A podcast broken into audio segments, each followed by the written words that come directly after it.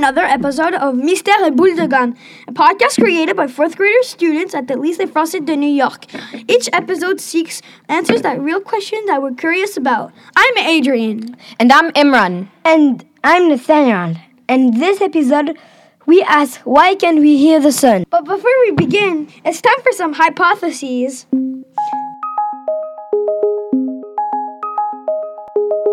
We know it erupts all the time, also known as solar flares. We know the core of the sun is 14 million degrees Celsius. We know the sun is a big light source. The sun is mostly made of, he- of helium and hydrogen. And the sun will expand and it will use all of its hydrogen in its core. It might even reach and burn the earth. All right, let's hear the answers. So my name is Scott McIntosh. I am the director of the High Altitude Observatory, which is part of the National Center for Atmospheric Research in Boulder, Colorado. So the sun is a very, very noisy star, right? Part of the thing that powers the sun is what we call convection. And convection on the sun is pretty much the same as convection in a pot. Like one of your parents is cooking pasta, right? Those bubbles that you see, the rolls inside the water.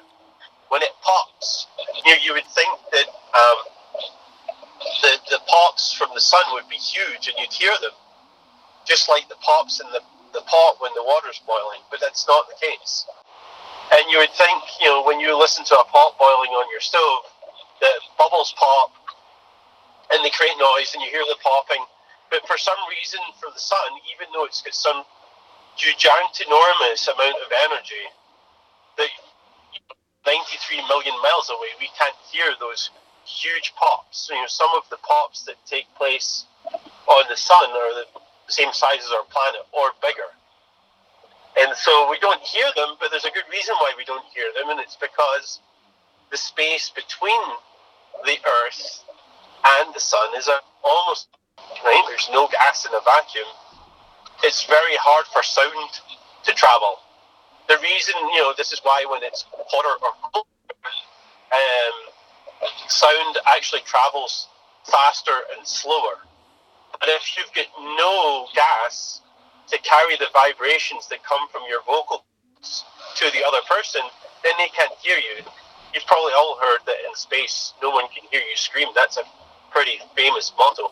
Well, it's because there's no air molecules to carry the vibrations.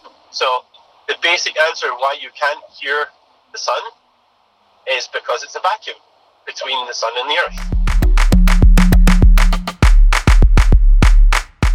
This episode was made by Adrian, Nathaniel, and Imran, with help from Jeff Rogers and Milan Ahdid.